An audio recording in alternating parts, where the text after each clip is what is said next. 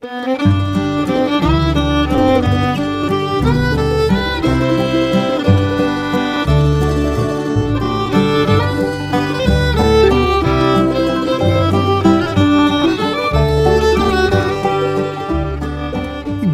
morning, Oregon. I'm Finn J.D. John, FJ at OffbeatOregon.com, and this is the Daily Offbeat Oregon History Podcast. Today we have for you a brand new episode just come out from under the 60 day embargo period during which our participating newspapers have exclusive rights.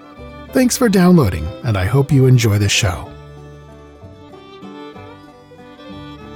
This story was first published on December 1st of 2023 under the headline Six Iconic Food Items That Were Invented in Oregon. Here we go. At the time of this writing, the Christmas shopping season is just starting to spool up, and folks are getting ready for some serious holiday eating. Most likely, that festive feasting won't include many of the things on this list. Although inventors from the Beaver State have had a big impact at the grocery store, most of what they've created would be a bit out of place at a Christmas dinner.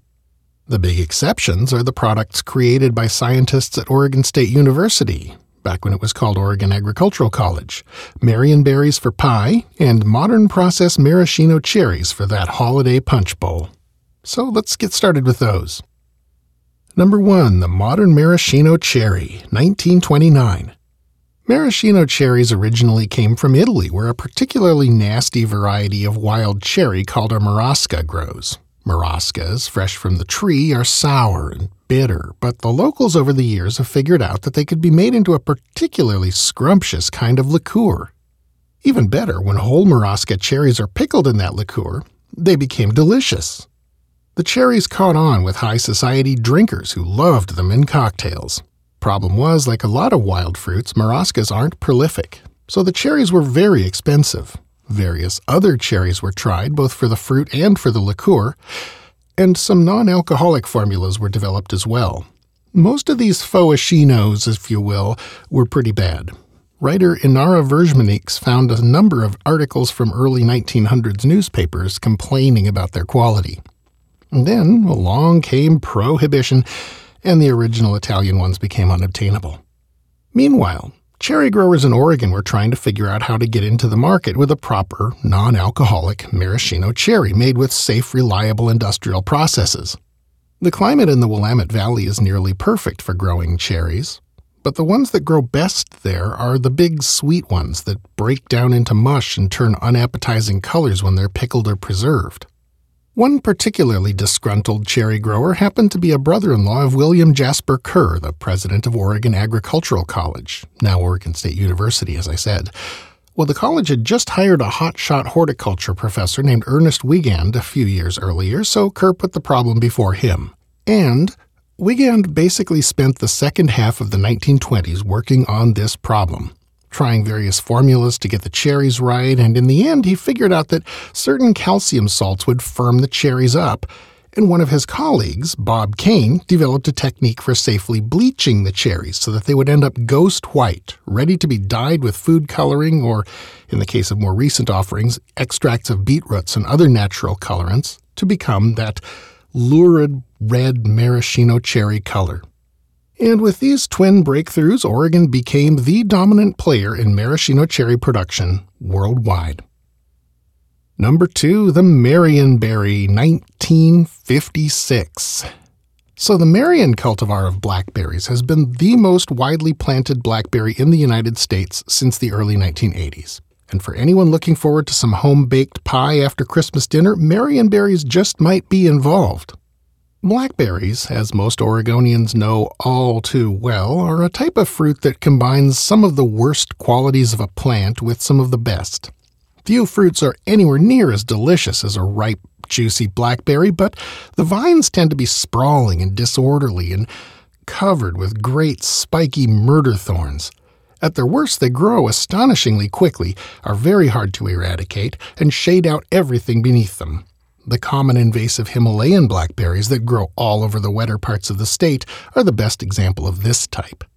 In the mid 1930s, when OSU professor George Waldo set out to breed what would become the Marionberry, there was an almost direct connection between the quality of the fruit and the density and awfulness of the brambles it grew on. One could find blackberry varieties that were well behaved and almost thornless, but the fruits were small and not very juicy. Or one could take the all too short walk to the nearest tangle of wild Himalayan blackberries and find the opposite. Waldo set out to breed the perfect blackberry, one with delicious fruit and well behaved vines. He actually spent about two full decades on this quest, starting in 1935 when he cooked up a cultivar called Santiam by crossing loganberries with Pacific blackberries. Pacific blackberries are the tiny ones that are frequently found on forest floors, forming more of a tripping hazard than a spike hazard. They have not very spiny vines, they have a few leaves here and there, and their berries, of course, are few and far between and very small. So crossing those with loganberries yielded some progress in the form of Santiam cultivar. Then, in 1936, Waldo crossed his Santiam with the infamous and ubiquitous Himalayan blackberries to get a variety that he called Chehalem. Well, Chehalem berries were tasty, but the vines they grew on were a little too reminiscent of their disorderly, horrible Himalayan parent. So Waldo made one more cross, breeding Chehalem berries with Olallie berries. And Olallie was another hybrid that Waldo had created the previous year by crossing two older traditional varieties, young berries and black loganberries. And the result of all of this stuff was the Marion blackberry, a fast growing but well behaved vine with thorns that were not overly vicious and huge fruits that practically melt in your mouth. Its main bug, if you will, is really a feature for home growers and market farmers market customers, which is this. The berry skins are so tender that they don't take rough handling very well, so mechanical harvesting is tricky. On the other hand, if you're not harvesting them mechanically, like I said, they melt in your mouth. The vines are also very sensitive to cold, so about the only place they grow well is the Willamette Valley. Most Marion berries are still grown right in Marion County, the county they were tested in and named after. Number three, the Tater Tot, 1953. Okay, as we turn our attention now to what food historian Heather Arndt Anderson calls Oregon's prodigal spud, we are straying into distinctly non Christmassy territory. And yet, in the few dozen short years since brothers Golden and Neef Grigg invented it, the tater tot has become as much a part of American comfort food as the Velveeta drenched macaroni noodle. It got started just after the Second World War when Golden and Neef rented a flash freezing plant in Ontario. The town in Oregon, of course, not the province in Canada. But they were in the frozen vegetable business, specializing in sweet corn, and they needed a facility to make the product. Well, a few years later, their landlord went bankrupt, and the brothers bought the plant out of foreclosure and expanded their sweet corn hustle into a full blown frozen foods company. Their plan? Add frozen french fries to their offerings as nearly the very first order of business. Ontario being right on the Idaho border, the brothers, who actually lived on the Idaho side of the line, named their new company Ore-Ida. By 1953, Ore-Ida was the biggest producer of frozen corn in the country. But the brothers knew the real money was going to be in those french fries. Another famous Idaho resident, J.R. Simplot, had figured out how to freeze potatoes without them turning black. Now the brothers wanted to use his system to create frozen, ready to cook fries, but this was turning out to be a bigger headache than they had thought it would be. The problem was, when a potato was cut up into fries, they needed a way to cut off the irregular pieces and cut off ends. They were having a hard time coming up with a solution, a mechanical solution rather, to this. You know, a solution that didn't involve them picking through trays of potatoes and taking the little fragments out by hand. But customers really were not into buying a bag of french fries that was mostly half inch long slivers, so something had to be figured out. Then one day, a very confused salesman showed up to try to sell the brothers a prune sorting machine. Of course, everyone got a good laugh when the salesman realized his error, but then instead of hitting the road in search of the nearest actual fruit processor, he stuck around and visited for a bit. One thing led to another, and pretty soon the salesman was showing off his fruit sorter, and the brothers were thinking hard.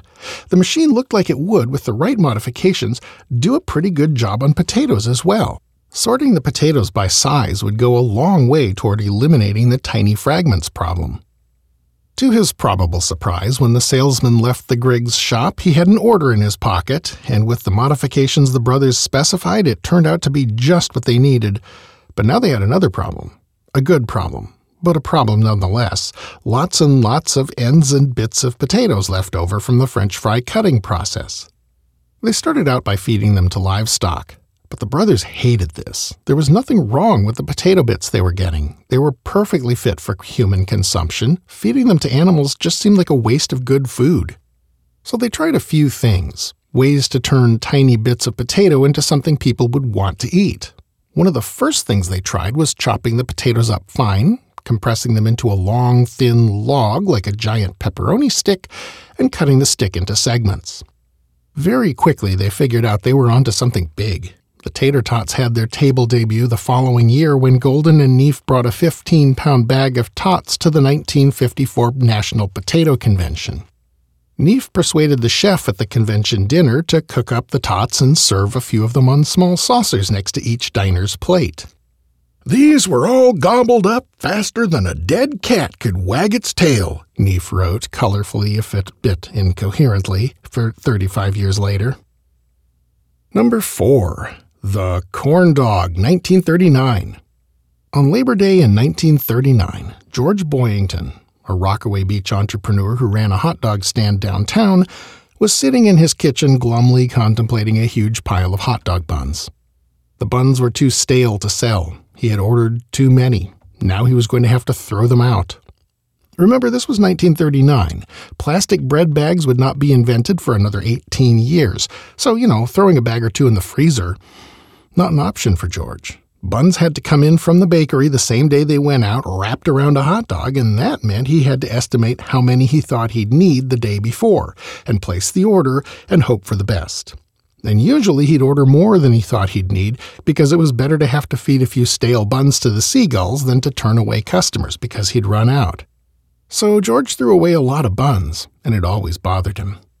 Well, on this particular day, as he moped there, glaring at the unsaleable pile of bread products in his kitchen, Boyington started thinking about how awesome it would be if he could make the bun and the hot dog at the same instant, just before handing it all over to the customer. And that's when it hit him. He could do that, just it couldn't be a bun.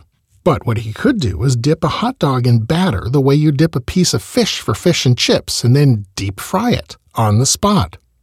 Boyington went home and started experimenting with recipes. Soon he nailed down what he thought was the perfect blend of flavors and textures to complement a hot dog. And then he went into business, marketing Pronto Pup batter mix in stores nationwide.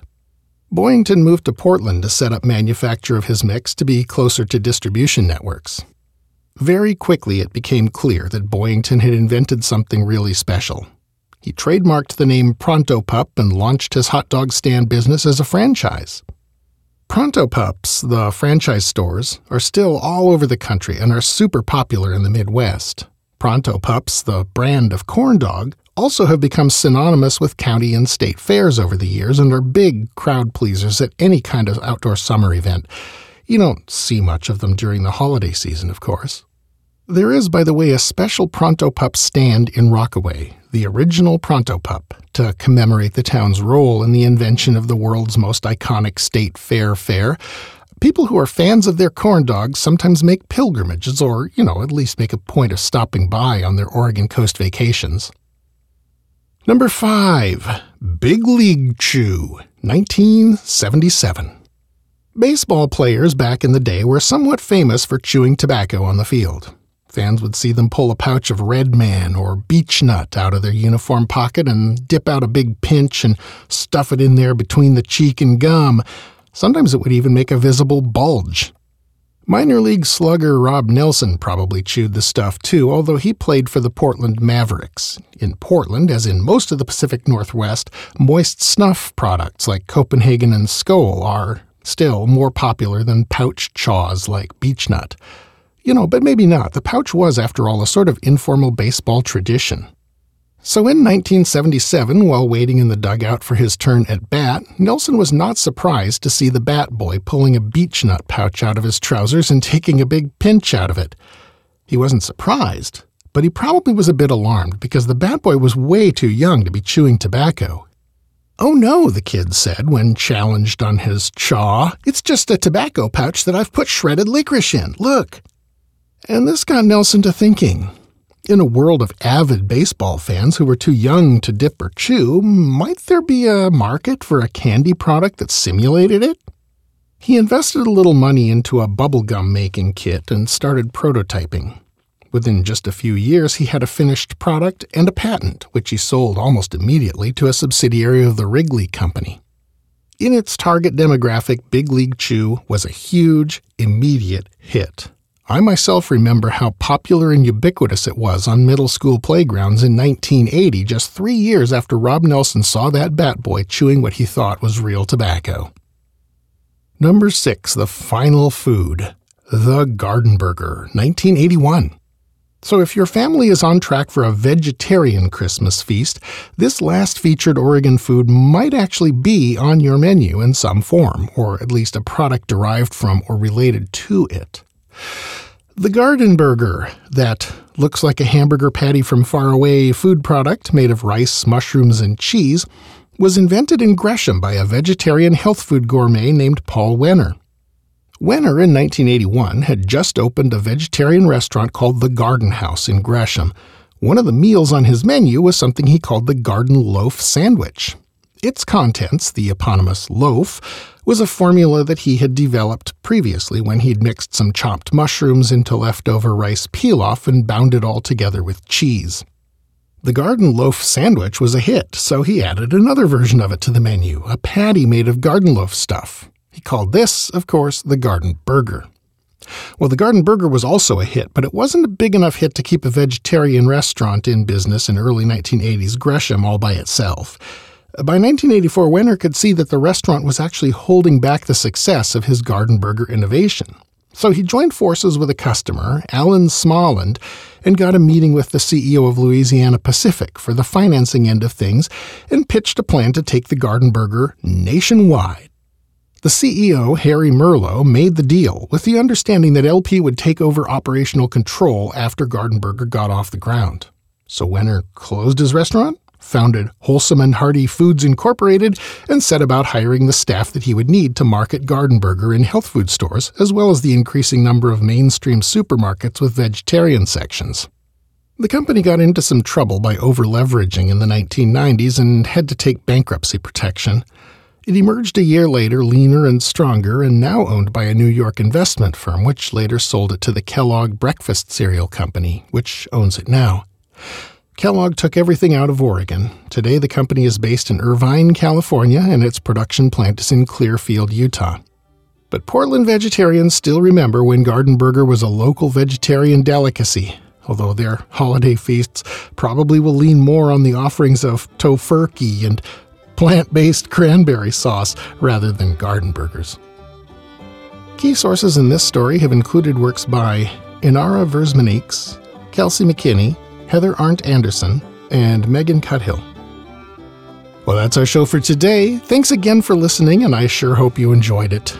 This podcast is part of Offbeat Oregon History, a public history resource for the state we love.